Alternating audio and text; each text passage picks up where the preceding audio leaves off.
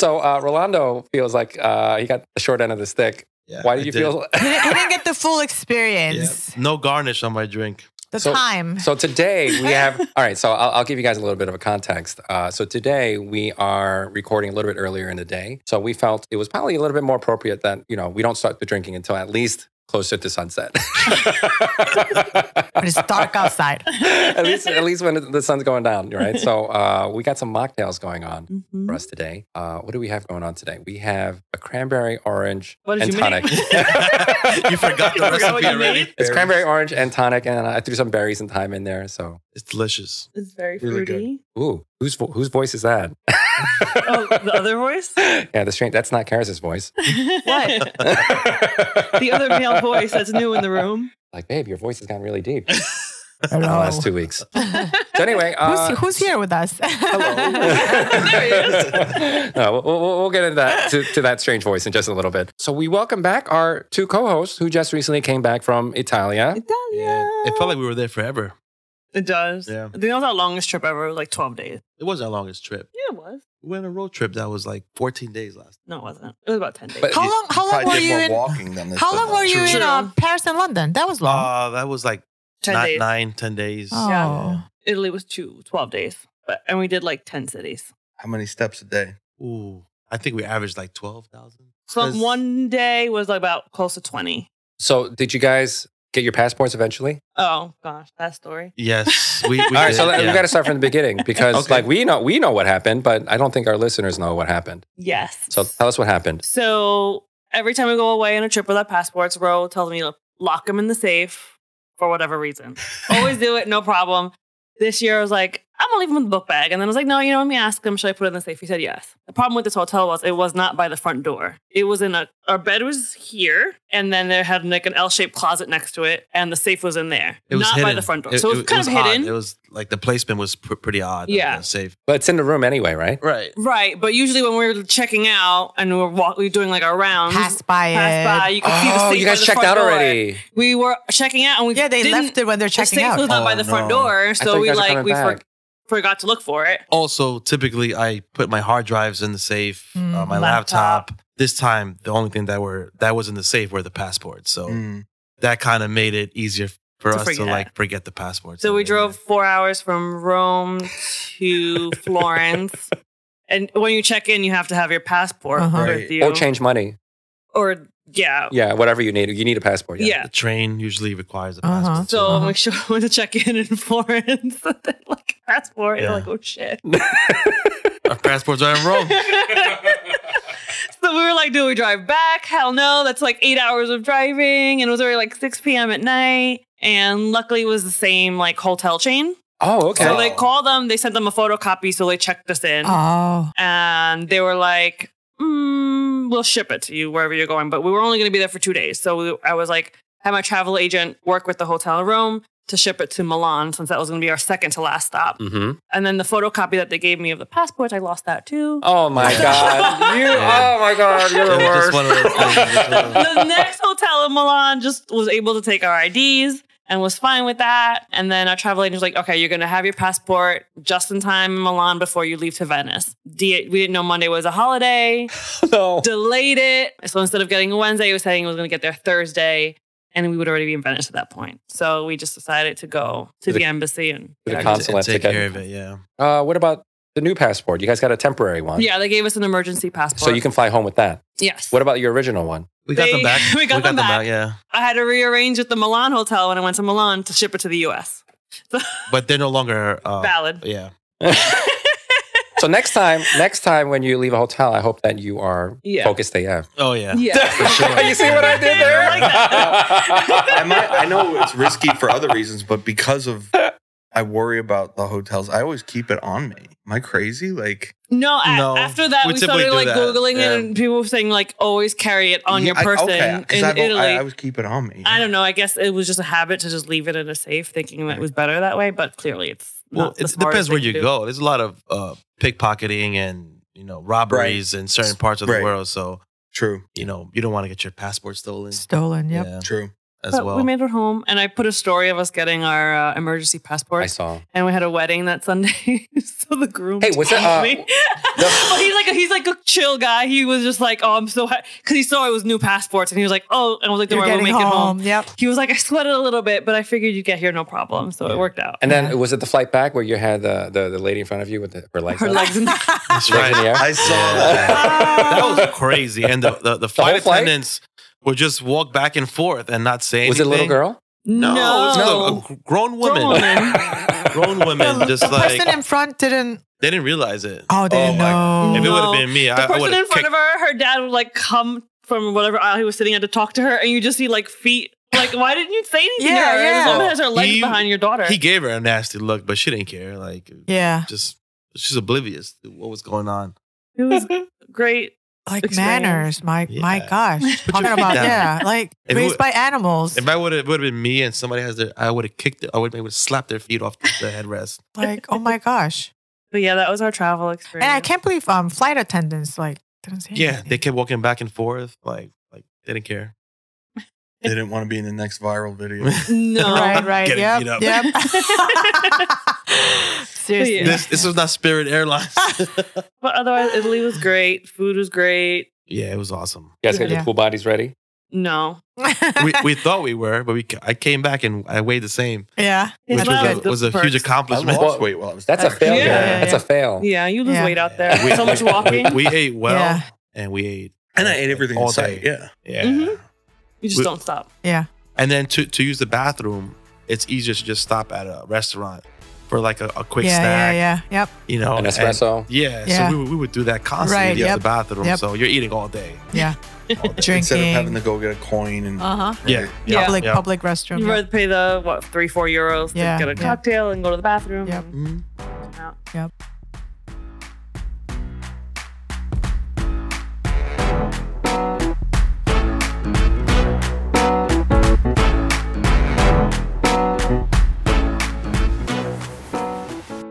Hey guys, welcome to Focus AF. My name is Ben. This is Jen. This is Ro. This is Karis. this is Mike. No. That was perfect. That's actually perfect because now Mike just introduced himself. and, then, and, then, and, then intro- and then introduce him. Yeah. Who do we have today, Ben? Yeah. We have- Who's this Mike? we have uh, Mr. Mike Zawadzki. Did I say it right? Yes, actually, it's perfect. Wow. Not many people do that. So Good We you. just go. I'm pretty Mikesy. special. Yeah. I'm He pretty was special practicing indeed. yeah, I've been practicing it all night. So yeah, we have Mr. Mike Zawadzki here, uh, a man who needs uh, no introduction. now he's a fellow wedding photographer here in uh, northern New Jersey. He's actually been in, um, at least in my peripheral, for at least I want to say at least two, three years. Um, And even right now, I am too. Literally. leave the dad jokes to me.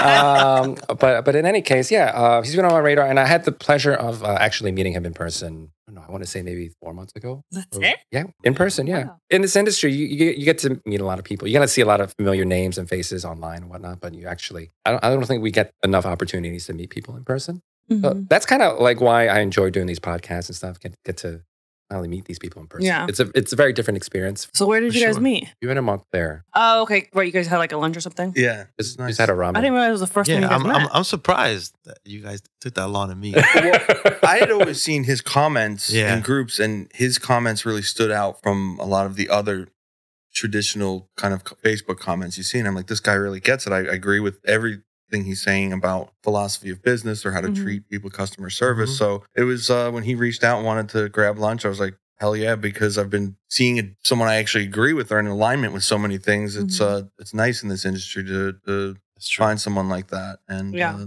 People So, like yeah. me sometimes.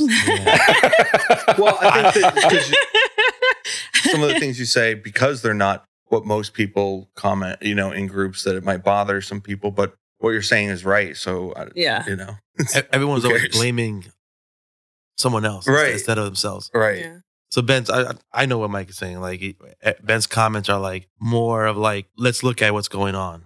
Let's try to solve the problem. Right. Self reflection. Right. What you're doing. Yeah. This career that we're in, it's it's very lonely for a lot of us. You know, some of us don't have the pleasure of working with our spouses, you know, or we don't have a team or anything like that. We're, we're just solopreneurs That's true. out there, you know, and the only interactions we have with others are online. Yeah. You know, so There- like there's no coffee room to discuss and vent. You know? the, the coffee room is Facebook groups. Yeah. exactly. You know, that's that's the water cooler. You know what I mean? And then sometimes we, it's not necessarily that we're self-absorbed. It's just that we're not exposed to a lot of other stuff or other people's thoughts and stuff like that. Mhm. Uh, you know, because what's the conversation? What's what's the amount of conversation that we can get out there when we're out there in the field with Mhm. video people, floors, whatever? Yeah. That 15 minutes while we're stuffing our faces for Right. that vendor meal. If we're stuffing Yeah. our- Or, or if, if you keep talking, you might miss something. Yeah. Right. exactly. So that's you know that's not the right time and place to do that. And uh, Mhm. you know, it's I, I I think there's a huge value in just just meeting people Of in the industry. You know, and I agree. yeah, for sure. I can't even remember when we met. I've known Mike. Yeah, how do- how do No, you we've known guys- for a while, but I can't Yeah. like I can't remember the first time we met. I Uh, remember like maybe at a definitely meetup? at a meetup. Uh, unique photo as well. oh yeah. Yeah. Yeah. Maybe a meetup at someone's Mi- might portrait have- studio and near like I think on it was the somewhere. No. the Red Bank meetup a long time ago. like a BT meetup. Oh, there was a contest and Right. It was a I was print one of the judges for the Yep. And I think Oh, uh, that was a long time ago. Yeah, unique photo printed all the right. the prints out. oh, Yeah. that was that. That was the first time we met in person, but we, we've talked online prior to that. That was a long time ago. that was Yeah, one. It was, was like yeah. it's really when we started first hanging out with it like must have Moses been like and eight stuff. years ago. Yeah, Holy th- crap. that, that was uh Wow. when they brought like the uh, George George Coronius brought the was it a sheep inflatable Ye- sheep the inflatable sheep thing. Yeah. What you That was doing like with a, the sheep? Like that was like a whole like thing that was like among uh, better together group. Someone would get like in uh uh, like it wasn't a sheep. It was uh, I don't know. Unicorn? Lamb. Unicorn? No, No. it wasn't a unicorn. It was Goat? uh, a, no, it was a, sheep. a What, what are you guys doing with this thing? Oh, an emu. You know, A emu. what were you guys doing with it? Llamas? I wasn't doing anything. Oh. Yeah, so they would give it. So know. it was more know. like an honorary thing. Like if someone did something good that year or something like that, they would They just pass it? it? on. Yeah, they would like. Oh, it's like it, a little it was, it was trophy. like a, like a Right. joke thing. I don't know. Not really Like- clear what it was. Yeah, it was just honest. weird. It's like sisterhood of the traveling pants kind Yeah. of thing. so at, at that at that meetup, they gave two away. I think. I don't Right. know. Yeah, I think uh, Hassan Huh. was Hassan the got one. I don't know how you Yeah. remember so specifically. Yeah. He like, remembers uh, everything. like even It's remotely so except close. except for his passports. Yeah, he remembers everything. Every last but little that was detail. that was a long time ago. Um, And then we hung out a lot at WPPI Right. last yeah, that was a lot of fun. yeah. Yeah, that was your first one, right? Well, first No. one as a photographer, I had been many years in the past when I worked as Exhibitor. Yeah, for Unique Photo. So this was, and that was still about that long ago Mhm. too, though. Yeah. So this was first time I'd been there in six or seven years, and first time as a just as a photographer. So How long have you been shooting Yeah. weddings? 2009 is when I first did my very first ones uh, for either friends or as a second photographer for some of like the bigger factory type studios. hmm So you started when you were like nine? I was, uh, yeah, I was 20, 22. 21 or 22, oh yeah. my gosh. and then were you working with at Unique uh, at the same time? Yeah. So tell us what started, how you got into it. I go how far back? Mm, Far back you want. Yeah. Well, um, I originally wanted to be a journalist, so I went to Syracuse University, really great school for that, but didn't really work out. And I came back here, went to Montclair State, thought I wanted to web design, graphic design. I was I started using Photoshop when I was like nine years old, but making that if you want to joke talk about being nine, I started with photo like a, a, a bootleg copy of like Photoshop five. Um, my it was friend- downloaded on LimeWire. Yeah, right. so my friend, or actually when I was really young, when I was nine, it was I think it was Paint Shop Pro or something. but then Yeah, yeah, I remember when, that. when I was remember that. when I was in middle school, I got to do that bootleg photoshops, and I would just that was even before I was in photography. I always liked playing with images and, and digital manipulation and making silly things, Yeah. and I still like doing that. But uh, so um, I took photography in college because it, I thought it was a photography class. Like, remember at college parties with the little like cool pics or Mhm. like point and shoot cameras The power uh. Yep. for part. Yeah, for parties. I thought it was just going to be that, and then you know, I'd kind of BS my way through it to be honest, and it would be. Because you had to take a certain amount of electives within the art program, and no, it turned out it was a, a film photography class. And I looked at the, the like class list and and everything and what the supplies I had to buy, and it's just Very intense. he has a fortune too. Oh my This more expensive than books. I almost didn't do oh it, my god! but my dad and a couple other people were like, no, you should try it. I think you'd like it, and um, I'm glad I did, and I, I really awesome. did enjoy it. And then I never thought I wanted to get into weddings, though. I always enjoyed what I thought was more conceptual work or fine art or other things, or even portraits that weren't, you know, wedding portraits. And I and more on that later because I'm kind of going back to that with with a new business I'm starting. But I tried it because I needed money, right? I had to pay my student loans. I needed to have a job after I was graduating, and I was graduate. I graduated in 2010, so I needed to do something. So I gave it a shot, and actually, really it was awkward for me at first because I have anxiety and ADHD and um, some other sensory issues. So it was actually, you know, combine all those things, really hard for me to get started. It was uh, hard for me to to talk to people at weddings like I do now very easily. It was Mhm. so it was more there for the photography. So I was a great second photographer for those first several years of my career, but it took me years to come out of my shelf. You took me years to realize, hey, I actually really love this.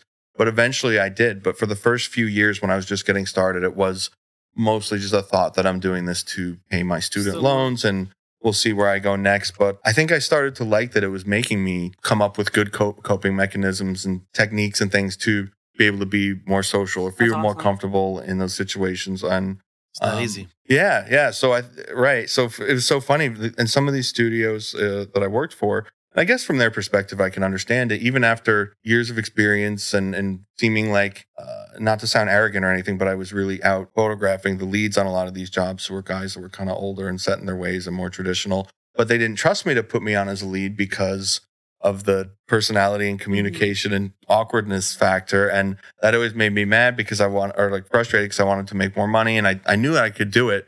So that was kind of um, a big hurdle for me to come over to. Uh, and it's why I, I had I I kind of didn't have confidence in myself at that time because if these studios weren't putting me on the jobs, like maybe do it, can I really do it myself? Even if I wasn't verbalizing that in my head, I guess subconsciously that might have been going on. But um, eventually, you know, friends, family, other people who knew me through Unique Photo or other places would ask me to do weddings, and I kind of started to do some on my own. Yeah, when I, when I left Unique Photo was about 2016, I think the end of 2016. And I moved down to Florida, and um, I started working down there with my ex uh, Tara, who's a wonderful photographer and a, a good friend of mine now, and and we worked under her name down there though because she had been doing uh, photographing weddings there for about 10 years Oh, that was And- going to be my question because I know the Right. transition can't be easy. So I was wondering yeah so how it was going from location to location. yeah so going down there it was it made, just made sense to do it under her name and you know she's like i never had a second photographer as good as you we can really grow this and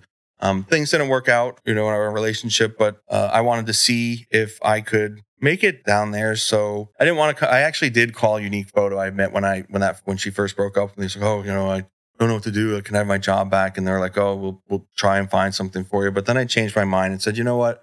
I want to see if I can make it here. I mean, I left New Jersey for a reason. It wasn't just for for you know chasing a relationship. So I just wanted to see, and I really did start. Uh, very little money at the time, less less than a thousand dollars actually, and I did advertise uh, on the Knot. I spent some of my last money on it, and mixed results at the time. And, and obviously, I have a very strong opinion about we, I think we all do. That It's on the company now. of Conversation for But, later. you know, I was photographing weddings for like six, seven hundred dollars at little Mhm. beach resorts or at VFW halls, shuffleboard clubs. Like, Mhm. and some of the shuffle, one of the shuffleboard clubs down in St. Pete is actually quite a nice um, historic venue. But in general, it was uh, there was a, I found a lot of humility in that, and just I was literally starting from, From scratch, scratch. after Mhm. having done this for almost ten years now. Yeah. I started, Mhm. like I said, 2009. This was 2018 so nine years and i was feeling like i was starting over and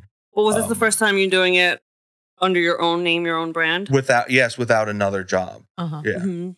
So i had to get serious i spent as i started to book some of these smaller things i was drive i would drive and gosh with the traffic to get from st pete where i was living down to sarasota which is where my i actually had a headshot studio down there which i had to you know not rent anymore because it would take sometimes two three hours to get down to Mhm. sarasota with with traffic Wow. Oh but i would drive down to sarasota and do a headshot for under 200 bucks Oh, just to Mhm. I was I was scrapping to get every single penny I could get, and then I was reinvesting that money into education. I started working with Sam uh, Jacobson from ID Action Consulting, and again, I was using re- I was using kind of old gear at the time. I had you know when Tara and I split up, we were very amicable in how we split our gear. So we each I, and I was nice. I let her keep the Nikon versions Oh, okay. You see that? and, and the Nikon flashes. I took the um, That's where you went I- wrong. That's- I took the Yongnuos or whatever they were, and the, the Tamron lenses, and Yeah. but and I had a, a like a 2014 MacBook Pro that I that I was editing on. So I I, still was use- Jen still uses the I still use the 2014 2014, MacBook. so you're fine.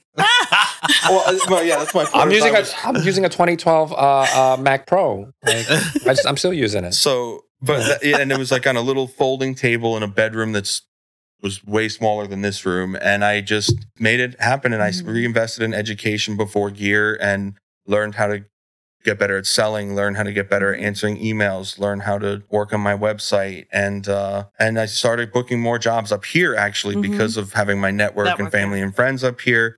And that's the work I was, uh, and I, I did a few nice weddings in Florida. Actually, Tiffany and I's first wedding together was one, and this is a crazy story because what person would take this risk? But the, our first time working together was uh, we'd become very good friends for about five months at that point, and uh, her first time working with me though was getting in my car up in Jersey, driving down to Florida, and doing two weddings together Oh my! down in Tampa. She drove And all the way down. Wouldn't, wouldn't it be cheaper to fly? Um, you know, at the time, maybe not because this was Oh. before COVID, and And I- two people. yeah, and and Mm. all of our gear too, and light Oh, stands. right, That's true. True. True. True. True. Um, Yeah, yeah. And um, because of friends down there, we had a place to stay, and it was just Right. again at the time I didn't have Uh-huh. the kind of uh, success and, and, and financial freedom that I have now. So it really was. It's like all right, let's just let's just uh, Do what you have to do. Yep. Wherever Yep. the wind blew, that's where you went. Yep. When and you that have was no really choice. The start Yeah. of our, you know, team, me and her together, and she's been uh, played such a big role in my success and has been just such a, a, a great Awesome. worker. And yeah, so that that's kind of how it all started, and and I was glad to do those. I, thi- I think I've done maybe two or three weddings down there since every every now and then but i moved back up here right before covid and uh you know hell of a timing to to kind of do both things Yeah. at the same time but it uh, i really found success during that Yeah. time when a lot of people were struggling and i don't say that again to brag or anything but it was a very interesting time when people were freaking out and i took it as a time to take as many loans as i could i went all in Yeah. and with I remember that transition with transition 'cause everything being Facebook friends with you and seeing you go to Florida, and then you were kind of like quiet for a bit. So you knew there was something going on, and then all of a sudden, Mike Z was back in Jersey, but like full force, like Uh-huh. Yeah. unstoppable. Like you just saw this massive blow up of success, and you're like, the, the I think the transition story is really incredible, and how you turned things around during a time where everyone was just like falling off. apart. Yeah, Right. Mhm. I, I told you this in Vegas. It was like you just flick the switch on yeah. and just like you see him everywhere. Mm-hmm. Like he was everywhere. Yeah, Mhm. like His name kept coming up blogging, everywhere. like, Yeah. Instagram and like Facebook. He's always working, shooting. He was hustling. Well, that's the thing is that I'll look at my old work, and of course, we all laugh. Like I found recently when I was backing up some old hard drives, like a, a twenty best of weddings 2012, and I looked through it, and of course, I think feel like uh, I was falling over for half the photos in it because they're all like crooked and stuff, and because I was, you know, the Dutch angles and things. But even looking at that work back then, it's kind of nice too because I see some of the roots of what I'm doing now and what I still saw, you know, in style and, and approach and everything. And I guess for me, there were some other things in my personal life that were holding me back from reaching my potential. But I've always felt like I was almost as good of a photographer as I am now. You know, your growth over time is more incremental and not as dramatic. But it was nice for me because I and I still have it a little bit, and I'm trying to not think about it as much. But I still have the chip on my shoulder a bit from when I worked at Unique Photo and Uh-huh. was in Better Together. And um, a lot of people thought I was just a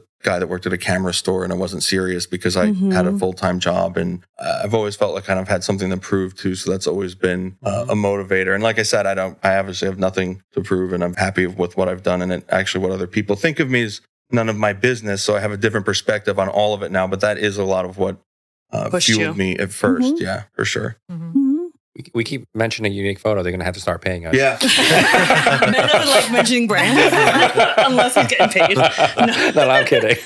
no, we love unique. Yeah, I We buy everything from them. probably will. I want to credit Mike for connecting me like with Unique because before I would buy my stuff from other Bigger name brands that and I've I haven't looked back since. Like, I, if they're- I Yeah. can get it a unique, I'm gonna Yeah. get a Yep. unique. Yeah, sometimes it's it's tough. It's a very specialty thing or, or something, but generally, um, and I- and I have to you know to give them credit for uh, over even over the past year, really improving their staff and uh, polishing up and staying modern because it's it's a tough industry to be in. Like I don't know, I agree. you know, if I like I saw there's a new camera, like Cardinals opening a store down in in Howell, I think. Like And- that's a yep. crazy thing to be opening Yeah. a camera store in a way. So and Unique just opened in Philly, so maybe photography is coming back in that Mhm. sense, and that's that's good for all of us, obviously. But um, but yeah, that um that kind of motivation was what got me started, and uh, I just took it, and and now it's really feels good to be able to show people like, hey, I, I, I can do it. Mhm. Yeah.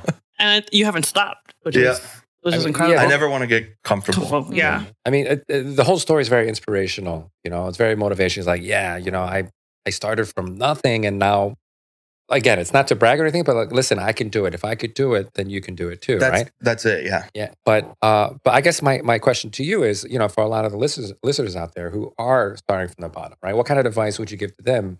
Like, what what kind of things that you implement into your own life that allowed you to experience this level of success? Well, there are a lot of things. One for me, and I don't mind sharing about this. I'm very open about it, um, and, and I appreciate the, the mocktails, especially. Is that I don't, I don't drink. I had a really bad problem uh, with alcoholism and addiction, and of course, um, most, if not all, people who struggle with that also have other um, mental health issues. So it took me surrendering to that and taking care of that, and, and taking care of myself. Right. So all aspects of our health, uh, mental, physical, everything. And that's why, you know, when, when people are saying they're slow or struggling, like there could be a lot of reasons, but you have to make sure you're taking care of yourself. So that's what really allowed me to have the ability to focus. So if there's something going on in your life that, and this could be for someone who's newer or for someone who used to be busy and is, is Mhm. having a hard time Mhm. now, you have to make sure you're taking care of yourself. And I'm a big advocate for, you know, getting rid of the stigma around talking about when, when you don't feel okay and stuff. So that Yeah. that's what I did first. But then after that, or if um, you know, I'm talking to listeners now who don't have that that kind of issue, and, and it could be something else, or just being new and not knowing, is to really dial in on the business aspect of things in a way that is beyond what you necessarily might need right now. That means starting smart with bank accounts and tracking when you're getting your leads. You know, All the boring stuff nobody wants Right. to Yeah. talk That's about. right. right? So I was gonna say exactly because we all get into this because we like this, Mhm. right? Yeah. but my my advice was is that it's hard harder to catch up on that stuff and, and it's probably Mhm. preventing you from doing more if you don't put some of the foundations like having good workflows and file management and crm and, and it's, it's Backup stuff processes, all that stuff. i've only really gotten that stuff as i, I was catching up Mhm. constantly over the past few years because I didn't do that the right way when I first started. So um, to do that is is great, and then to really learn how to sell. I, I you know it sounds sounds cringy, but and, and you know it doesn't have to be that way though. But you you are. Yes, you're an artist, but if you aren't able to sell, you Yes, won't true. be a paid artist. You'll be a, A broke artist. right? Yeah. starving artist. So There's, there's a lot of them.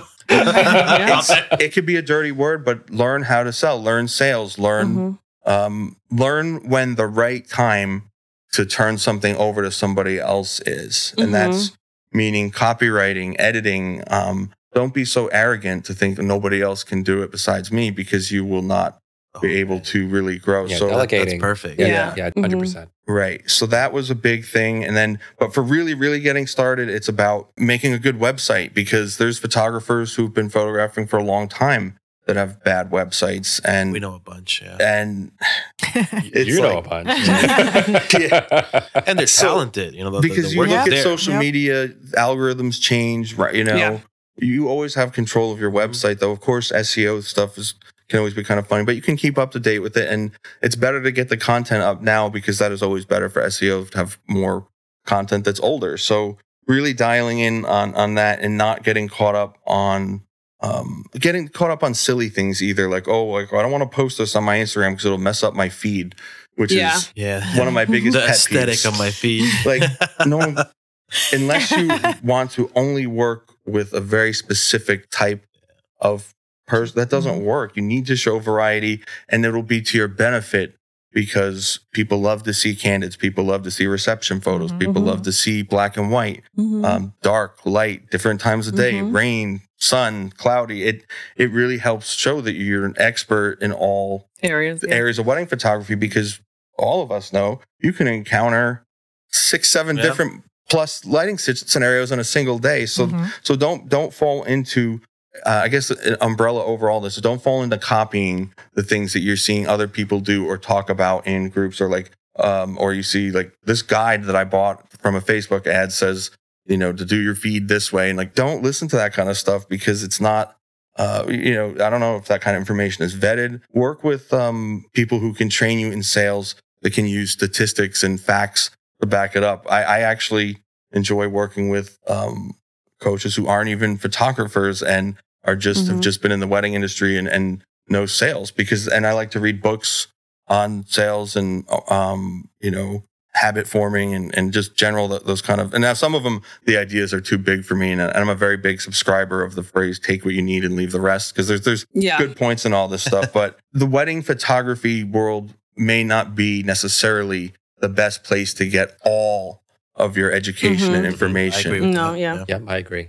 You have to learn from all different. Right. I like learning from all different bus- Yeah. business owners, industries. Sales the is- basic yeah. business concepts can be applied to anybody. It's sales, right? Yeah, and, sales. and sales psychology. Yeah, because I don't know if I ever share this with you guys. Like everything that I've learned in sales and marketing. Well, I mean, I have a long career in sales, like selling like counterfeit water guns. Did you hear about that story? No. I was uh, eight Since eight. since I was eight. I've been in sales and marketing. Super soakers. Yeah, fake super That's soakers on a, on a Chinatown street uh, street corner. Uh, I was hawking that stuff, and I made a hundred. I made a hundred bucks that day.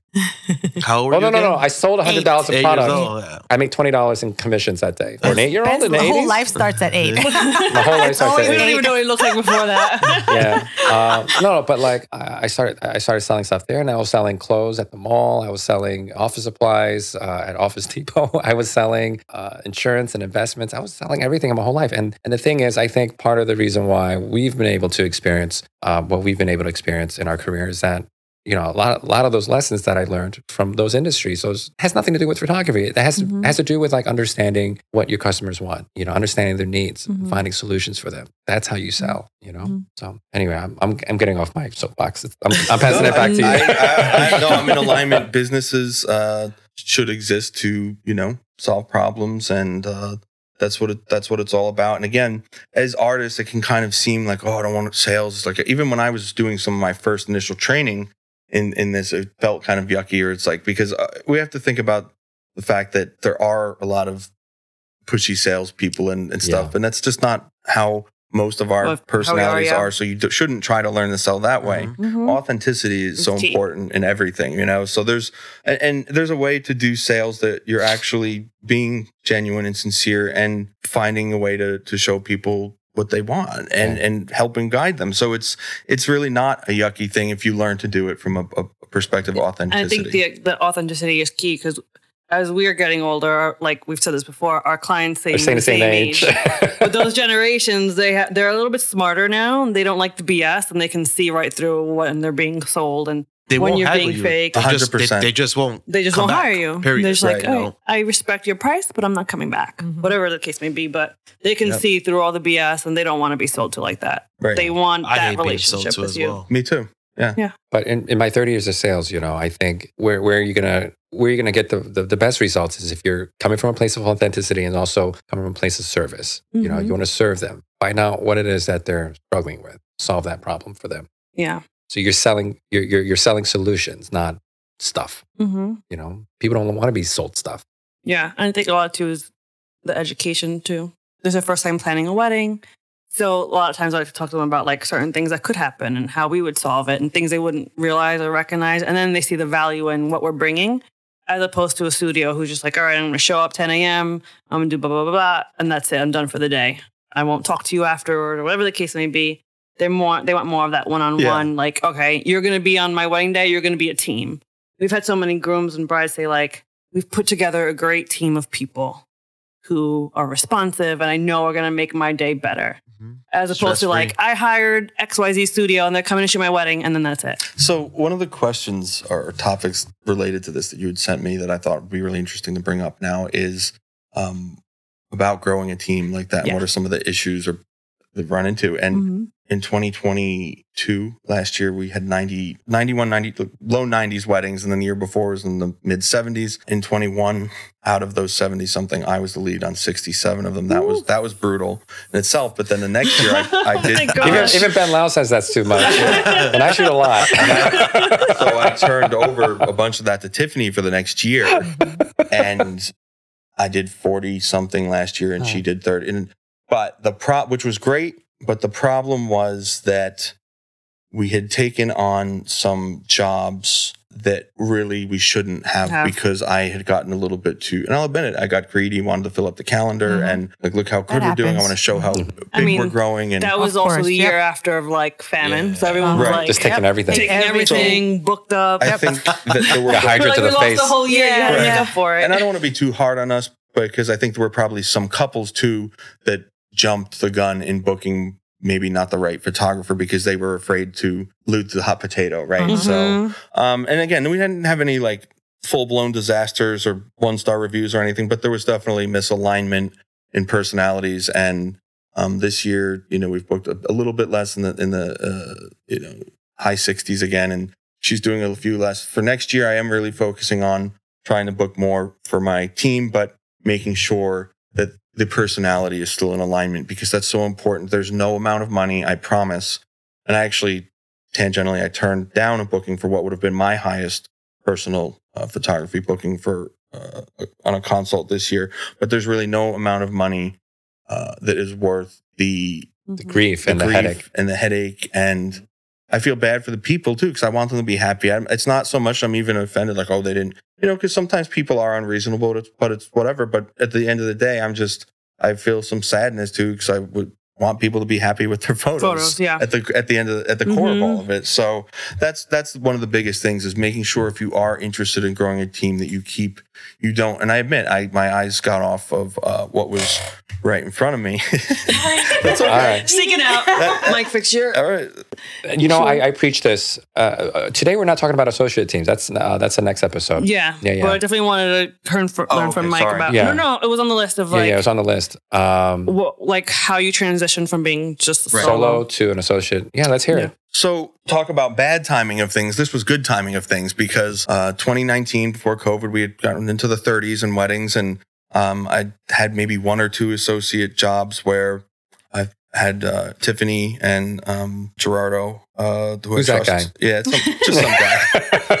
Uh, so there was one or two in 2019 just because it wasn't that big of a deal to do one or two and I really trusted them. But then we really started to get with all the sales uh, work I'd done. I had copywriting done for my website. I really went full force on that. And then we started to get lots of leads for dates that I was already booked for for 2020. Mhm. So I started to book her for that. I had some copywriting done for the website for the team, and there was it was there were a lot of no's at that point because I was learning how to sell associates, and um, I did some training uh, specifically on that. I had her trained on sales too, and and and she does some of the like second calls with couples before they make the decision now, Mhm. and uh, you know it was there were some growing pains like we just talked about, but.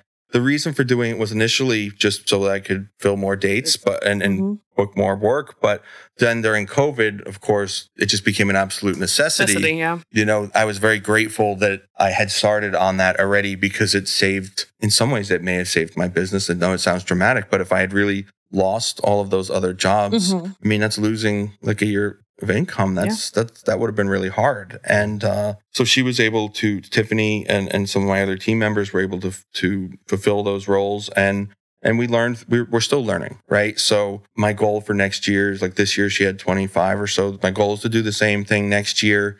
I'd be, you know, for her sake too, because she's, she's the best woman in my wedding. She's my friend. I want to make sure that, that I'm taking care, Take of, her. care of her. Right. So, I'm, I'm actually having a bunch of copywriting done right now for new blog posts and for like uh, specific landing pages so we can really personalize that content more. And, um, but I will say right from the beginning, I've always taken the philosophy of when someone is going to book uh, us as an associate, it's not like you're just okay and they'll show up for the engagement photos of the wedding. It's eh, okay, here's how I know this person. Here's some fun facts about them. Here are some of their full wedding galleries. Uh, Mhm. Here's their email and cell phone number. And I copy Tiffany on the email and say, uh, and then she has a, a, you know, kind of a pre written response that she customizes. for the couple and, and introduces herself and they set up a, a video chat Oh, nice. and before they make the decision, they get to do that uh, with her. And of course, because of the level she's at within my company, she does a lot of the touch points. And Gracie, my, my full time studio manager, does some of it too. But she, Tiffany, takes on more of a responsibility with that.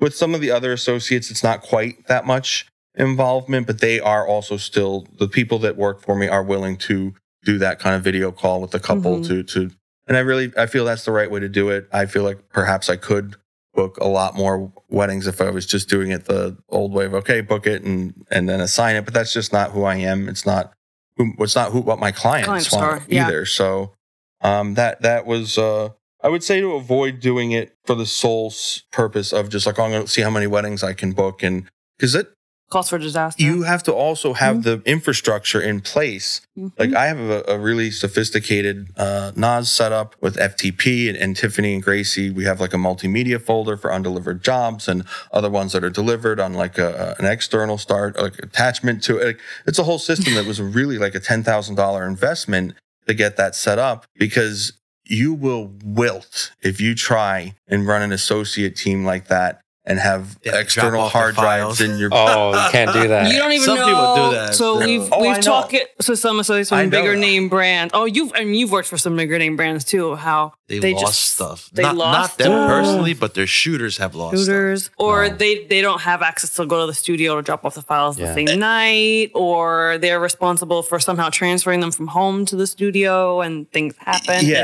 It's- So that's what I'm saying. As someone who's a solo so far, if you are not prepared to scale the other aspects of, and that comes with overhead, hiring a full time employee or at least a, and I know most people don't have a full time employee, but it is the best decision I've made in a long time for my business because I Mhm. don't have the the pleasure of, of being a team uh, with Melanie because she's an insurance agent. I mean, I have great insurance in my business. I'm, I'm the full time employee. Ro Yeah. is semi retired. That's what I tell you. And I'm just the assistant. I'm semi-retired. Um, it depends on the month. but at least you have to be ready to scale the outsourcing and help then because Mhm. think about it you you know ai or, or not you know aftershoot's great and Imagen and all the other software that's coming out is, is really impressive but it still takes like human hours to, to run it Yeah. Mhm. and to to refine it and to upload it back it up It doesn't replace it, a human it. yet. you you Mhm. may be able to do one two weddings a weekend and pull that off but you have a five wedding weekend or something good Yeah. luck doing that yourself good luck with the Mhm. file manager it's it's a lot there is a lot of responsibility that comes with it and it is not something to um take lightly so i've I love that. yeah, I, I really would say if you are considering doing it, get ready to scale, get ready to invest. It's not just free extra money and do it slowly too. Like, like, um, I kind of had to jump into it from just a few to like 15 or 10, whatever it was in, in the year after COVID for, um, for her, but just start slow and, and make sure that, you know, you'll be able to book your associates at a higher rate that way too, because you'll be working with people who are in alignment Mhm. and you'll be providing like ben says when you're selling from a perspective of authenticity and service you're showing that you're um, providing Value. the, the value in the service that your brand represents and it's not just like hey here, they're available here here here you this go person. He They shows just, up. they just Yeah. bust out of like a mugshots. Like right just pick who you want. right so that's the thing that's that's that's a big part of it and um you know i, I I appreciate the um the hat tips and, and stuff and everything for for you know what i've done but i'm st- just to let everyone know if it if it helps people who know i'm still learning the best way to do this myself and and and that's what it's all about is also knowing when to scale back a little bit i finally found the right video team that i like working with and who i pay very well to handle pretty much the whole process from client communication, editing songs, everything, it, file management, backing up delivery. Hey, I pay him, uh, Tony, very well. But when I was having pro, because originally I wanted to also book with with video teams as well. I was part about to of- ask you to do right. video too. Well, now I I had stopped because I was not Oh. I just like uh, working with couples that weren't great fits for my associates. We were having a lot of problems with the video um, team. The video with team that they were footage and and editing and i was Mhm. having a, a really a hard time i'll admit it emotionally dealing with something that you know if uh, Aftershoot or an external editing company screws up your edit you can if you had to you could get in there and do it Yes. fix it but for Mhm. video I know very little about that Yeah, world. yeah. I don't have the time to edit video. So it was something that was causing Yeah. me grief and pain in my business Mhm. that I wasn't able to put my hands on and fix. So I said, that's it. We're cutting all aspects out. If people ask, we're just referring them. And then I um, uh, met Tony and we, we did some work together and we came up with a good agreement. And now I feel comfortable offering it again. Um, so that's the thing too, is you need to know when to cut things out. We were talking about Mhm. delegating before, but cutting and deleting is also an important thing. If, if something's not working and it's causing you that much headache and it's really, again, no amount of money is worth things that delay you and cause you to be off. You got to Marie Kondo Right. that shit. Yeah. It doesn't bring you Right. joy, cut it Cut out. Cut it out. Yes. So- and you know what? The people who I That's a told that pandemic, to in the interim, like, hey, I, I was pretty honest on calls with couples who asked about video. I said, oh, they were like, oh, we saw you did our uh, another person's, or you used to, and I was like, you know what? Right now, we're not offering it because um, and I said like basically what I told you about not uh, finding the right team and not being able to fix it myself because I'm not in the video, and people appreciated the honesty Yeah. on that. And now, um, and now, and now, you know, now that I have uh, Tony to to kind of handle all aspects of that, I feel comfortable doing it. And but it's not a must. If if if they don't want to book us for video, that's fine. I don't I don't really push it. It's kind of it's really an extra some a, s- a little card cherry up, on top. a card up my sleeve I can use if someone Mhm. mentions that I can say, well, actually, it's funny you bring that up. I do have a videographer that works for us, and you know, we don't uh, do a lot of of uh, we don't have a whole like multiple video teams. But we have someone that we trust, and and you can book for convenience. You can book with us. Yeah. Especially with people who are like, I want both. I want photo and video. Yeah, and I feel it out too regarding budget and what they want Mhm. out of video, and it generally works out. And sometimes with albums too, it's I have to think about it more because I don't know why it's happening. But lately,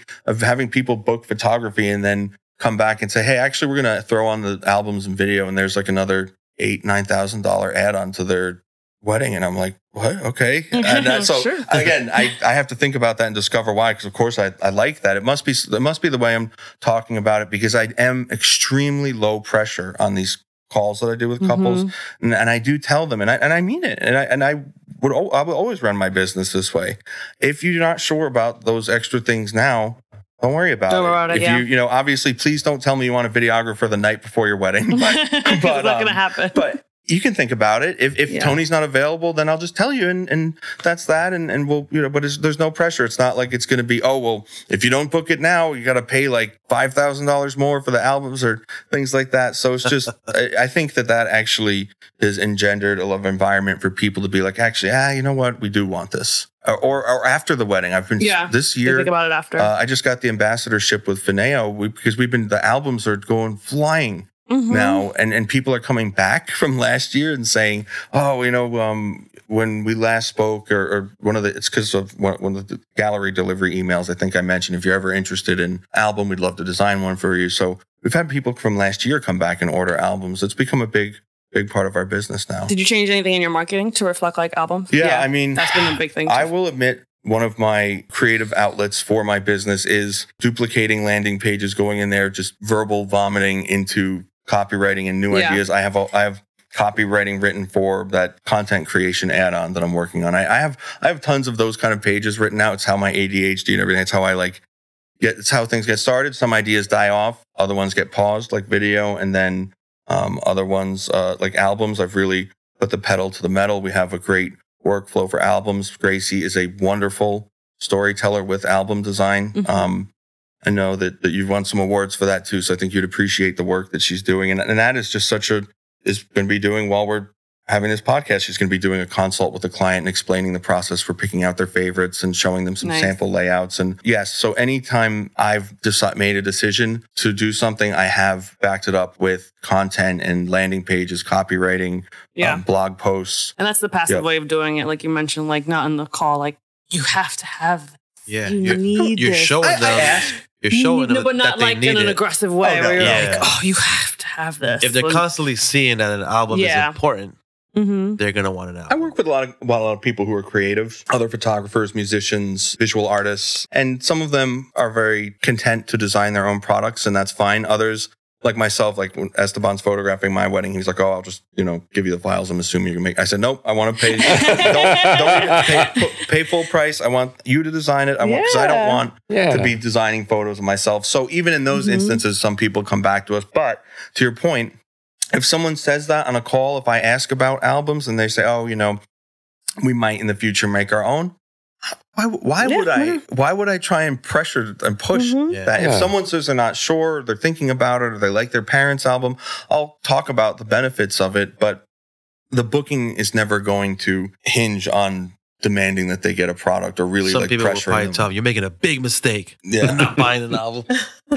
I mean, I love albums and I think they're great, but I like having my calendar full more. And if someone, Yeah. I mean, because it is, it is a big investment. You have to realize that the level of albums I'm selling too are, are expensive. So it's not like just like a $500 add-on. It's, this is a big add-on for people to make a decision about. So I think that one of the paradoxes of sales is like when you don't create resistance, sometimes it allows, again, and it, like I said before, it makes an environment where people feel comfortable to explore those things and not so that it's just an interesting thing. Sometimes the more you let go, the more you get back in that regard. So I, I think that I think it's interesting to um to be able to play with things like that as a business owner. Like when we get home later, or I think I'm going to change my startup price on my website to see if that increases my inquiries because you can complain in a Facebook group about being slow or you can do things. Yeah. Yeah. And I think obviously A lot of changing, complainers. changing Yeah. your st- yeah, changing your start price, changing the length of your contact form. I've, Constantly changing everything. Yeah. I've been a I've always been a short contact form Same.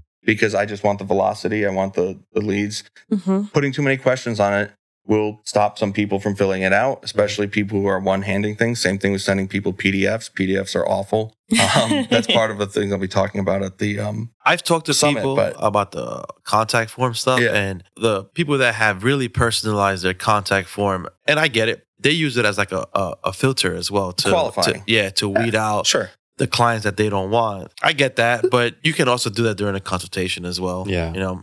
Uh, You can also do it with a starting price. You can do it with Yeah. copywriting. Your copywriting Mhm. and and that's where a lot of photographers make the mistake of just having oh i go to mikezawadzki.com uh, back in 2015 or 16 and just a big scroll of images no copywriting hmm you want you need to have copywriting so it, you can qualify your leads by having really good uh, uh, services page about page um, And making sure the copy aligns with what kind of client you want, and Yeah. not just like I picked up a camera at four years old, Right. and I love photography so much. well your about section Hire me. your about section i think should doesn't even need to be about you my about section is about what it's about what it's like to work with me mm-hmm. it's true. Yeah, my, mine's actually about the client. It's a little bit of uh, jujitsu Mm-hmm. that I uh, move that I pulled. Yeah. you want them to connect like um, go through your site and also like uh, don't get me wrong like showing your images only does work but you're gonna you're gonna just bring in all kinds of clients Right. like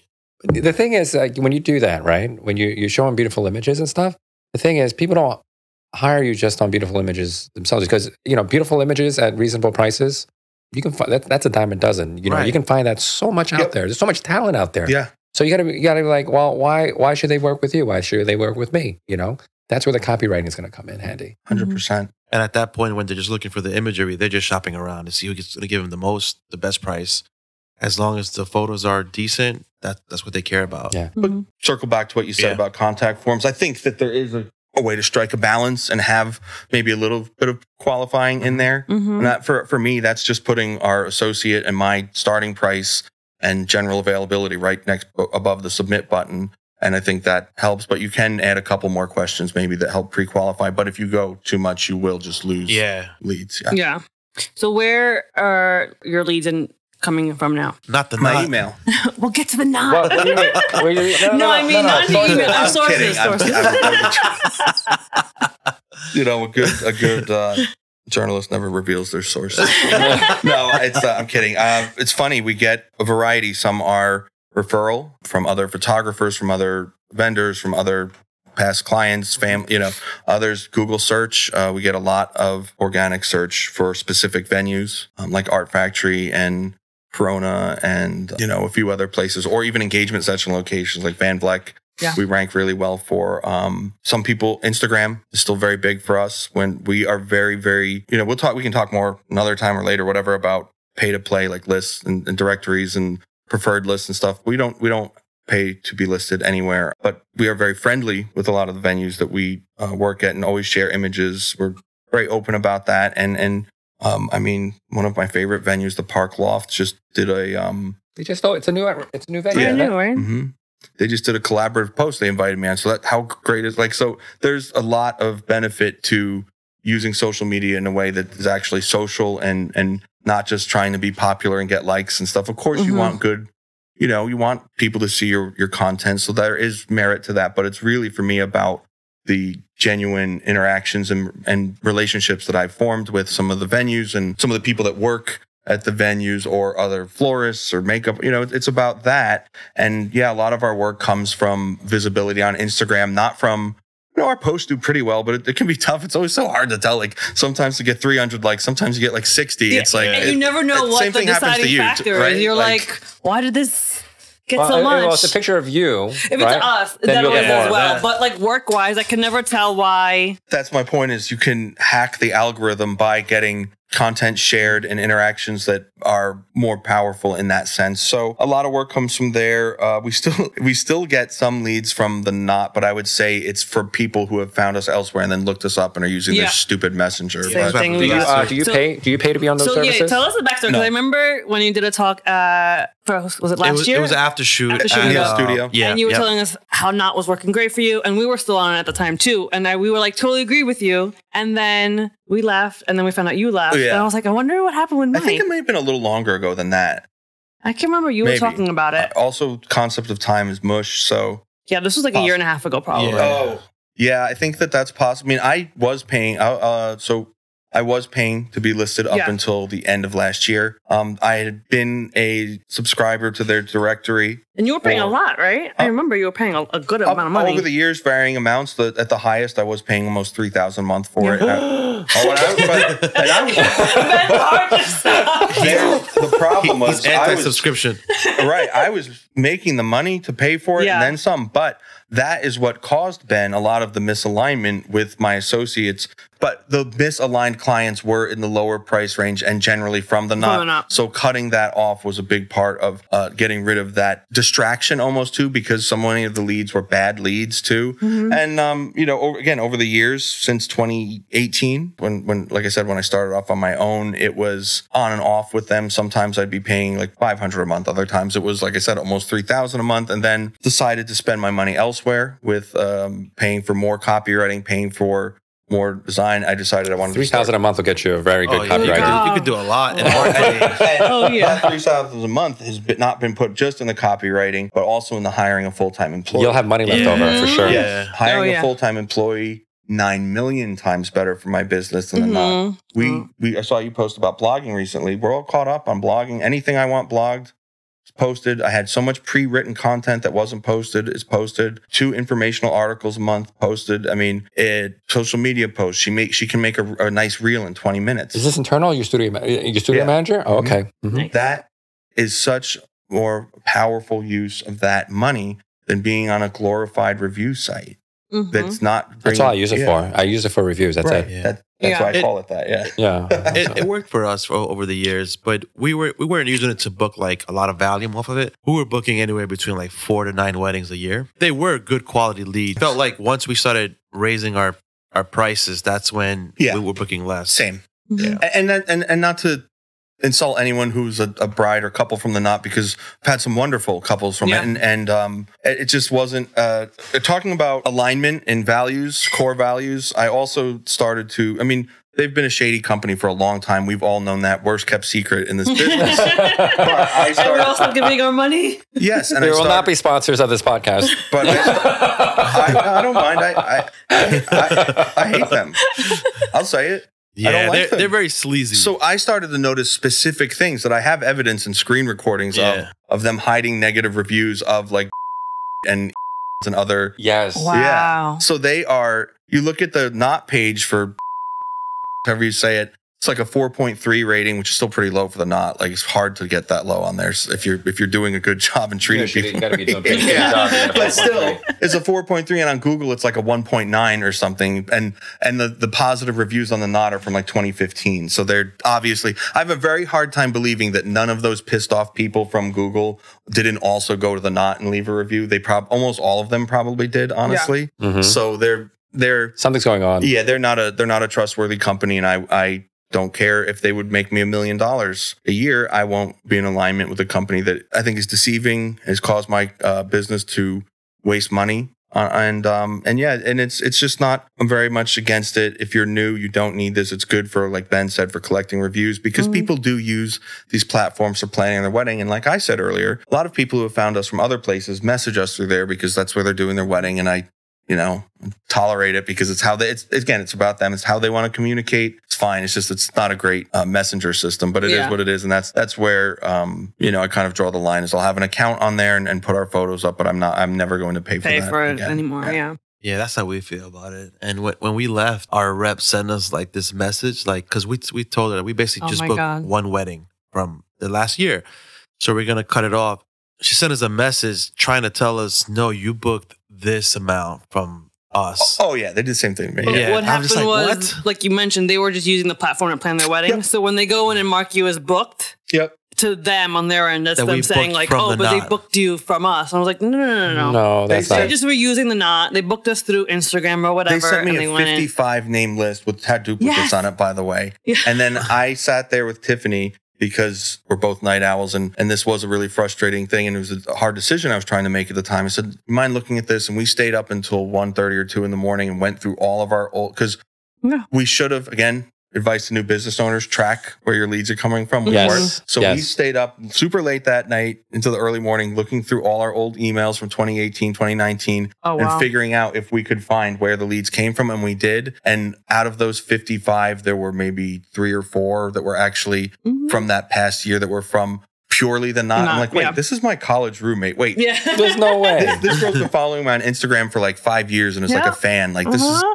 so I and and again, there were enough on there where it's like, well, I sure it was I booked some, but this is again not necessarily just just proving that the platform is not that great to pay for, but also that they're disingenuous in their tactics. So Mhm. not a Yeah. good company. That was to work with. 100%. Those my numbers ex- are skewed. Yeah, that was my experience too. Like I, my first six months in uh, uh with um with the Knot. Actually, my first six months in the business, like I didn't know what I was supposed to be doing. Remember, I, I didn't want to get into wedding photography in the first place, right? Mhm. My understanding is everyone's on on this platform. Let me let me go sign up, right? So I, I signed up with them because I thought that's what everybody else was supposed to be doing. So um, I, I didn't pay that much. Maybe three hundred bucks a month. So I'm like, not definitely not three thousand a month. Three, like three About to hundred, die. yeah, three hundred bucks a month. And you know how much I hate subscriptions, right?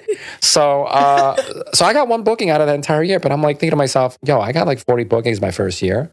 One of them came from. the, I was like, I can get, Yeah. this one booking on my own. I don't need the Knot to help me get that one booking. Mhm. So then, like towards the uh, around the time of my renewal, like the entire year, it was crickets, right? Two weeks leading up to my renewal, After the leads start popping up, leads just coming in left and right, boom, boom, boom, boom, boom, boom. But I and they're all dead ends. I'm assuming. yeah, none of them, none of them worked panned out. You know, I don't, I don't know. I can't accuse them of saying that they're fake leads or anything like that. There's no way for me to back that up. But you know, it certainly doesn't look. The, the one big issue that people had was when when, um, when they added that feature. Like, let's say they find you on the Knot and they want to reach out to you, and right before they send their message, pops up. Would you All like the to reach suggestions, yeah. suggestions of other photographers who photographers aren't paying. Yeah. So who, why who are, are paying? nearby and are similar? but aren't paying? Yeah. Yeah. After I, I left them, right? You're grandfathered in. You you still have access to the review. So guess what? I don't pay them anymore. I haven't paid them in over 10, 12 years. Okay. Well, I only did pay for like a year, right? I got my money back, but still, I like, why would I pay? Why would I pay for the milk if I can get the cow for free? I'll Yeah. say this: when I was moving from Florida back to Jersey, it did, and and again, I will just scorch and flamethrow that company as much as you want, as much as you'll allow me to. But I will say one nice thing: when I originally was with them back in 2018, I did have a very good rep who helped me because I was totally clueless at that time and in a very hard time in my life, and I was able to book some lower priced weddings in Florida, some decent priced weddings in Florida, and then some decent ones in New Jersey for the at the time were in alignment with what I needed, and what I needed at the time was work. Yeah. So I was Yeah. I was willing to do the two thousand dollar wedding, the twenty five hundred dollar wedding, and you know what? I've met some really nice people that way, and and that's what allowed me to develop a portfolio at some venues that I had worked at as a second for other people, but not as a like like Corona probably, and it really did allow me to do that. And there may have probably definitely been other ways for me to do that, but it did mm-hmm. give me that little boost in activity and leads that I needed from moving from one state to another. So I'd say that again, I such a disreputable company, I wouldn't advertise with them. But if there was, they wouldn't advertise with us. if there was a reputable platform to play for, like maybe that was good like that, if you were moving from one state to another. Now, to take that mindset though, there are other things you can do from moving from one location to another with how you, um, again, copywriting the words on your site, the, like your hashtags, your, um, you know, the kind of content that you're posting. There's, there's a lot of things uh, paying for maybe Google AdWords or using Meta ads, or there's other ways that you can transition from one location to another. But uh, again, I just I can't, in good faith, because of what I've my personal experience has been. I it might work, it might still be something. And it's so market dependent with with Wedding Pro that you know I know that the Knot is better than others and it's certain from place to place. So I can't say confidently, but it might still be an option. But I can't with my heart recommend working with them because they're not they're not they don't have good values in my opinion. Yeah. We're, we're going to change gears just a little bit. We wanted to talk about the kind of clients that you are attracting these Okay. days, because you were talking about Sure. like you know you don't want to attract all the garbage or or clients that are, are mismatched to to what your brand represents and what you're able to offer. Right. So um, the copywriting went into effect in early 2020 during COVID, and so it would obviously take a couple years for to see the full impact that has because of the you know window between booking and everything. So Mhm. tw- last year was for my own jobs. I really started to see that some of our associate uh, clients were in alignment, and then this year is full. Everything has just been, and Tiffany's noticed it too, and she she kind of called it the beginning of the year, and and maybe for different reasons that this was going to be an amazing year for us in terms of everything. But for me, it's been that kind of alignment, and and I would say it's couples that are. Um, irreverent, silly. They're not taking the wedding too seriously. They Yeah. like to be playful and um, don't necessarily love being the center of attention. They're never going to have like a 30 foot train and want to do like the OCF picture on the stairs. I mean, Yeah. my couples do Okay. like, Uh, pictures pictures without a lot of luminosity. I, I will say this though. Um, they will like some the it's it's irreverent, fun, silly with the right mix of romantic and dramatic because they still do like some of the night shots. I've actually found myself doing less of those though and focus because I my my philosophy has changed too to be more focused on being receptive to what clients like this Yes. want. We do the night shots sometime during the engagement session, or if, even if they had said they wanted it, and if I notice they're just having they're finally Having a good time. you know, having a good time and Mhm. it's like we're leaving in 15 minutes. just- Okay. Yep. If it's not like a must have, and I would know if it's a must have Mm-hmm. because of the work Gracie does to prepare the our schedule and everything, then um I'll just let it go. It's Yeah. you know, it's a, it's a big part of my philosophy now. I'm more open to experimentation, be doing more motion blur and tilt shift, and I've noticed you doing some tilt shift. It's good because it it feeds your creative soul. It lets you Yeah. do something. The kind of clients that I'm working with, based on everything I just said, love that kind of work. Mhm. They're open to it. They'll stand still for the Brenizer. You know, they're Yeah. but at the same time without Were interrupting. you, were you the one who had the Brenizer? Like you had like you had an issue 128 stitching. images. Was it you? I think it was you. They were standing there for a long time, huh? it's still processing. but uh, yeah, that was nuts. So backstory: uh, Mike, uh, Mike had uh, an issue that he brought into uh, into one of our Facebook groups. He's like, "Yo, I got like, I got a Brenizer stitched here, and I don't know. I think it's like 500 images or something. And do you- does anyone have a computer that can handle this? and I have a maxed out Mac Studio too. So but I think it was a limit of Adobe's. it started smoking when he put it. Photoshop would just close. Oh my but god. there was Oh, another no. like Pan- Pano specific software that was handling it, but the controls and even words on the screen were beyond my comprehension. you were doing it from the raw files. Y- yeah. So I, Okay. yeah. So there's like um from like way back years ago, Brian Brenizer used to do JPEG export Yeah. JPEG smaller size, and that helps. But then a again, lot, yeah. you have to edit it first and then export and limit those JPEG sizes and then stitch Yeah, it. Are you what- on A1s? Yeah. So Those are big too. Man. right. Those so are that huge. that is how it worked, Yeah, and my yeah. friend Garrett helped me do that. Um, and then Holy shit! A1 files. Oh my god. yeah, so 128 A1 It's like, files. it's like, it's like Holy- megapixels. Holy shit! It's, it's like so 500 gigabytes of uh, uh, a Brenizer. yeah, even I just did one this morning just to play with it. I did a 40 image one, and in Photoshop the file was 14.7 gigs. So Oh my God. um, Yeah. so I closed that, and I'm gonna do it that way. Still. yeah, yeah. If, if you're gonna do that many images, definitely do it that way. Yes. I and I also need to just do it with less images. Yeah. Mhm. Yeah, 140 seems like a lot. Oh no, 40. No, no, but the one before, the one that's giving you issues right now. Oh no, that one, one. I, I, it worked. It's good now. Oh. Yeah. It just took a long What, time to what, what do you figure out how it to with? do Like it. uh, with 85 or something? I just 85. Okay. Um, I could probably have done it in like 20, to be honest. yeah, I'd probably You overlapped a little it too much. extremely wide. Like Yeah. I, I- well, I that really like images. the panel yeah, ones. Yeah, yeah. That's my personal. Funny. So, Um, on a more personal note, okay, so we know a Mike Z wedding client, but what kind of wedding client is, Is Mike Z? Mike is getting married next year. Well, Uh, one of our favorite venues, Perona Farm. yes. Tell us a little bit about what kind of wedding client you are and how, how it's been on the other side. We- of all the we know is that his photographer's a hack. Well, you know, that's all I can afford. We're not going to drop names. He's um.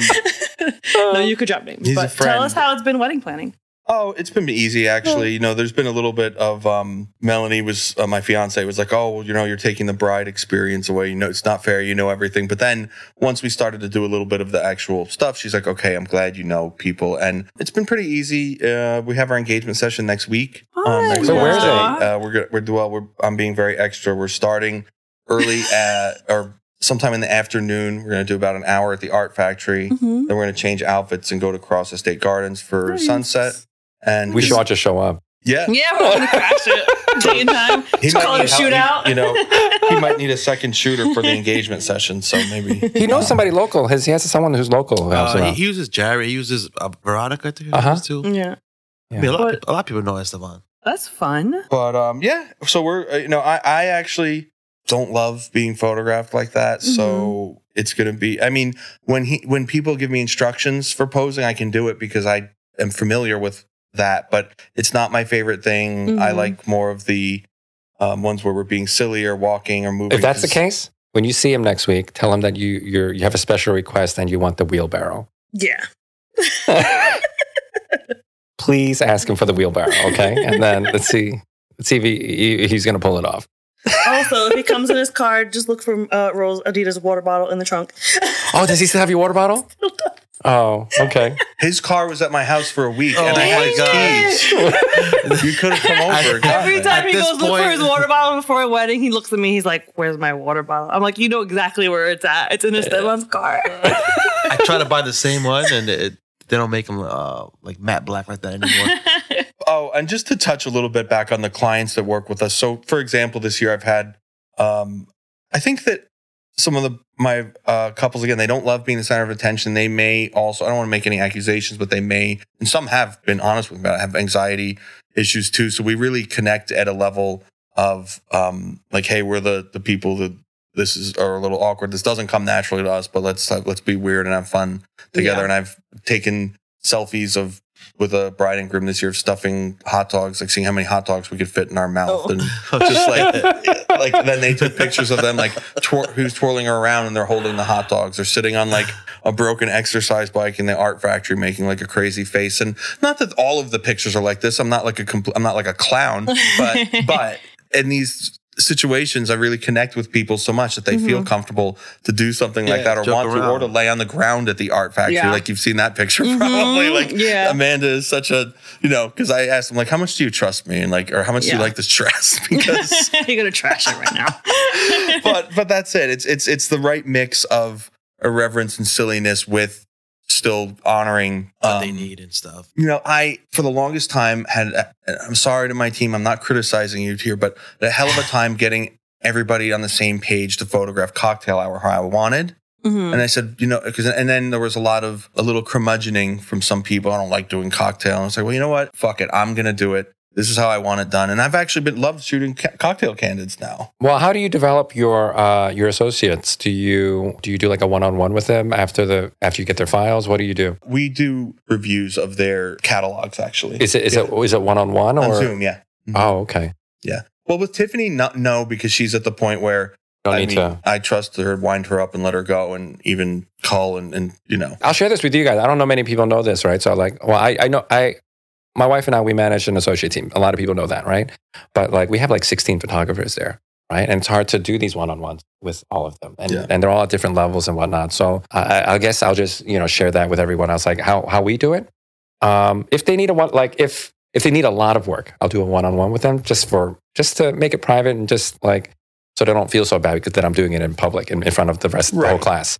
But if it's something that I think that a lot of people are maybe struggling with, you know, maybe it's uh, an exposure thing or opposing thing or whatever, that I'm seeing that it's like uh, it's a it's, Pattern. it's a pattern across like maybe several photographers. Then I will make a public, hey guys, you know, I'm, I'm going to go through the whole set, and then this is what you guys are doing a great job at. Uh, and and here are some areas where I think if we did it this way, it, it, it would give you a better outcome. You know, as long as I'm being constructive, because some you know they're all artists, so they're very sensitive about their stuff. Yes. Yeah. So you have to be you have to be very careful that uh, you don't injure their egos so much Mhm. that they don't want to work for you anymore. Right. No, they'll be more receptive too Yeah. to the way you're as, trying to as, teach long- them. as long as you're being constructive with it, I think Yeah. they're okay with it. I think uh, one time, Karis, uh, I let her be in charge of the critiquing.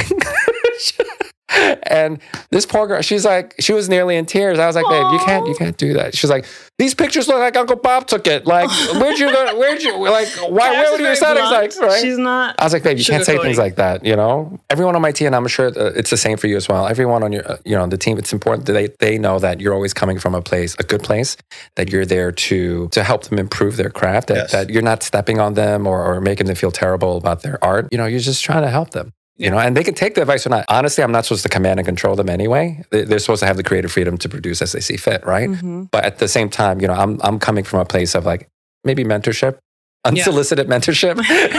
like, hey, listen, you know, I know what you're trying to do here. Don't Maybe- do it again.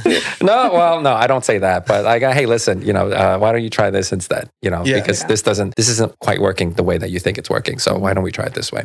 And also, you know what? And, and on top of critiquing their work, I critique my work Oh, also. Yeah. So like I was like, guys, monkeys fall from trees sometimes too. You guys see, I fucked up the settings here. Yep. I fucked up the settings here. I blurred. I missed that shot. I missed that shot. I fucked it up. Right. Yeah. So like, I hope my clients don't hear this. You know, but like, We're I all like- human. I mean, but the thing is, I, I let them know that, like, hey, listen, I'm not above. I'm not above judging my own work. You know, you need to be your own worst critic. You shouldn't be waiting for me to tell you that you. Because the thing is, as artists, some- some of us have egos too, right? They're like, hey, man, you know, my work's the shit. You know, the thing is, you need to be the hardest critic when it comes to your own work. Now, Yeah. now what like I said what before, happens- don't don't ever get comfortable. Yeah. What what happens if you tell the person the same thing over and over? They get the hint eventually. No, and they don't get the hang. They the- do. the hint. I'm, I'm, I'm very persistent. You guys know that. You learn to do what I do, which is decide to compromise I with mean- Ben Lau.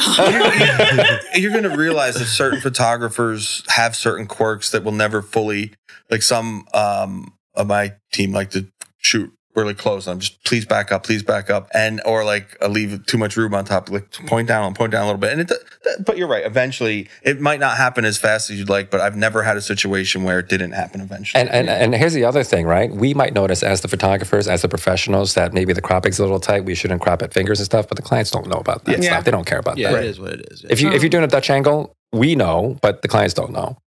Actually, from that circus wedding in Perona, one of my favorite photos was an accidental Dutch angle because I was um, talking to the couple about something and then I tripped and was falling and they started laughing sitting on like that little like trailer thing behind the barn. yeah, Yeah. And um, they started cracking up, and I photo- took a picture of it, but it's completely. It was an accidental. It was an accidental I, I, I left it though. I You're don't care straight because, because they off. expr- they're laughing. It's, no, I couldn't. It's just com- it's so extreme. Yeah, it's that- funny. that's It's also funny for them because they know that they were laughing at me falling, like tripping at that moment. Yeah. so to wrap up, Yep. let us know what's next for Mike Z. I'm starting a new uh, business called Spruce Street Stories. Uh, it's going to be a nar- narrative portrait business where um, I actually just had my first consult and first booking Nice. Uh, that is for someone who wants to do a lifestyle session in their home with their newborn and have maybe the grandparents come over and really wants my approach with um, i approach those kind of sessions almost like a prep with some detail things some lots of candids uh, storytelling. Um, the first part of the session is actually just me sitting with a notebook and asking them questions and writing notes.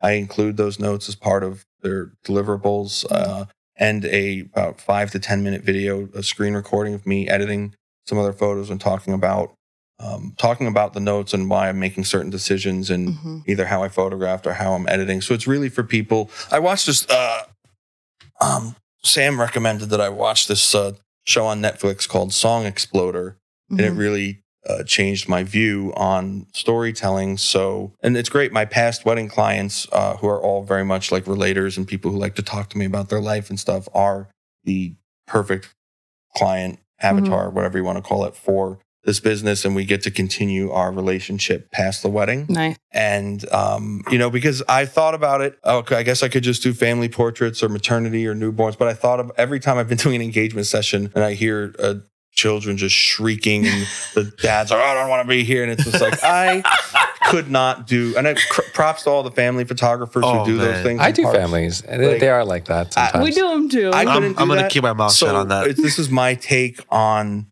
being able to provide service and artwork and things for my clients in a way. I, I have had some interest for people who are doing uh, other things too, like IVF. Or Hmm. my very first client was accidental before the official consultant booking with this next one. My very first one was last year. It was someone who's I had photographed their friend's wedding. And she emailed me and said, Hey, I bought my childhood home. My uh, parents were hoarders. I totally renovated it. I'd love for you to come photograph the space and me and my dad who live here in it now. And I did this really conceptual project with them. I remember that. and yeah, it kind of inspired me really cool. to Yeah. start this. And another photographer, Heather, she has expressed interest. We I have to catch up with her about having similar type of thing. Her and her dad have worked on this cabin up in Yeah. upstate New York, Mhm. and those kind of stories too. Or uh, I'm going to do one, uh, obviously pro bono, because it's Melanie's grandmother, but uh, she's Cuban and has all these amazing recipes and like just her food is just out of this world. And it's, she's very passionate about cooking and familial ties and importance it has to her and her like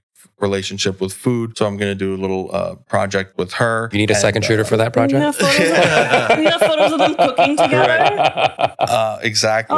So, um, oh my god, do it right away. So there's a lot of potential there. I'm the biggest, the hardest part for me has been finding the time to dedicate to that. But hiring Gracie to be the, you know, studio manager for me has allowed me to do it. And I'm that's what's next. Is I'm really about to put the pedal down on that and take off on that. Sounds uh, That's good. exciting. Yeah, the, there's all sorts of other things I'm doing with the wedding stuff, but um, you know, I need a little bit of a break from it sometimes too, though, because uh, I want to. I've always found that when I, and I don't know if anybody else here has experienced this, when I get into a rut where it's like November and I'm just doing the same poses, I Oh, feel like, man. and I'm Mhm. probably being way harder on myself than I should would- be. We, Yeah, we, we're we all- all we all experience experience that. Yeah. when I go photograph something else for fun that's not a wedding, then I can come back and feel like my I'm refreshed. Yeah. Yeah. It's, it's like Yeah. a reset. Right. Um, it does help. Yeah, what you just described um, were were a couple of my personal projects uh, during the pandemic. You know, just photographing a day in the life with family. I'll share that. I'll share that gallery I'd with you love to see sometime. that. Yeah. Yeah, I mean, I, I that was the most fun I had. I, I showed up when the, the family got up, all the way till uh, to That's bedtime, awesome. Oh right? God. And I hung out with. Dude, I loved it. I can't share it publicly because I have like copyrighted music over it. Delete but it. I will share it with you guys. Uh, Thank you. But, I would love to see um, but yes, it, it, it's it's super important. That's one of the lessons that I, I I got from my you know my Ferraristi workshop. we hired him to book our stuff. He's like, listen, Ben, you know, if if you ever feel like you're in a creative rut, do more personal work. Mm-hmm. You know, because Hundred percent. uh, because the thing is, when you do personal work, there's no money changing hands. Mm-hmm. You know, you have the total freedom to create. And actually, uh, we win, uh, we win, right? He's actually like, well, actually, whether they pay you or not, you should always be, you know, hitting for the fences, regardless. Yeah. You know, that's what they're paying you for, right? Take those creative risks. Yep. Because like for me, uh, I always had that mental block where I only took creative risks when there wasn't any money on the line. You're not paying me, so I can take whatever risk. Because if it doesn't work out, it doesn't work out, right? Yeah. And then on the wedding days, we kind of like restrict ourselves. At least for me, like, oh my god, I got to nail this shot, or else I'm going to be screwed, right? Mhm. And But- now you're doing walking tilt shift shots. you know. And- well, I mean, I got my safe shots already, so I'm like, I'm. Yeah, of course. I mean, that's, that's the way to do it. But I, I actually totally agree with that philosophy. uh huh. Yeah, I like it that. does help. It's that something that I've been meaning to go back to. Uh, part of that stuff, the, the traveling helps. Traveling helps me. You know, I, I take a lot of photos when I travel, even though I don't really post them. But it does help get that excitement back of of, of photographing. Um, and also like, I, I sometimes the, your your couples inspire you too. You know, like just their connection. Um, some, sometimes everything goes right. You have awesome lighting Mm-hmm. but I, I need to get back to that. Yeah. Set up some more personal stuff. Uh, we typically do. It's, it's just been a while for us.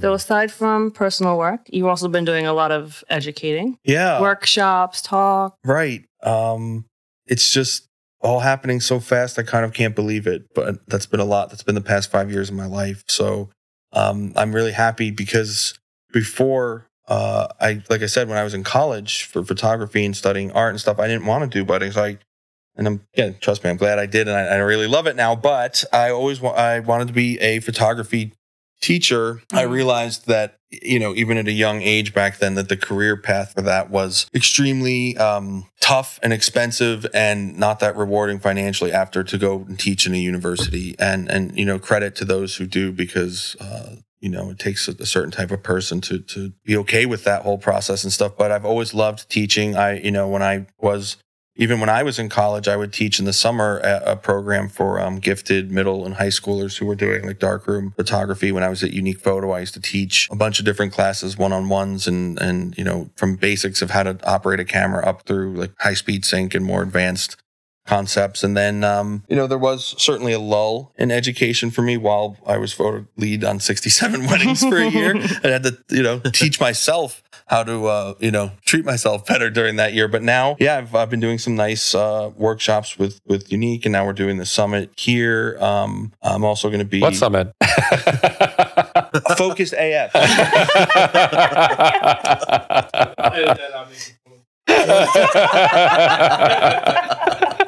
but um, yeah, so I've really enjoyed teaching the most. Actually, is about business because, and I love other kind. Like I will do it a, mock engagement session or a lighting thing. I don't mind or flat lays and details. I like because I, I for me, I get the same kind of Joy and gratification. yeah. When some when I see someone like the light goes off in their head and they're like, did they get a concept? That makes me really happy. So I enjoy that. So I don't mind teaching other things, but for business, I feel like just because there's so much uh, off-camera flash and this and that kind You of can learn, education yeah. out there, I feel like in some ways, sure, I have some interesting things to share, but I'm almost adding to noise at that point. But again, if, if I don't mind it, but business is what I feel like I can actually help people with the most right now. Yeah. What will you be sharing with us at the summit? So what I'm going to do is I'm going to take uh, everybody through a, like a five point breakdown of what I've done over the past five years and what I've you know in terms of here's how my website was in in 2017 or 18 versus 2023. Here are the changes I made.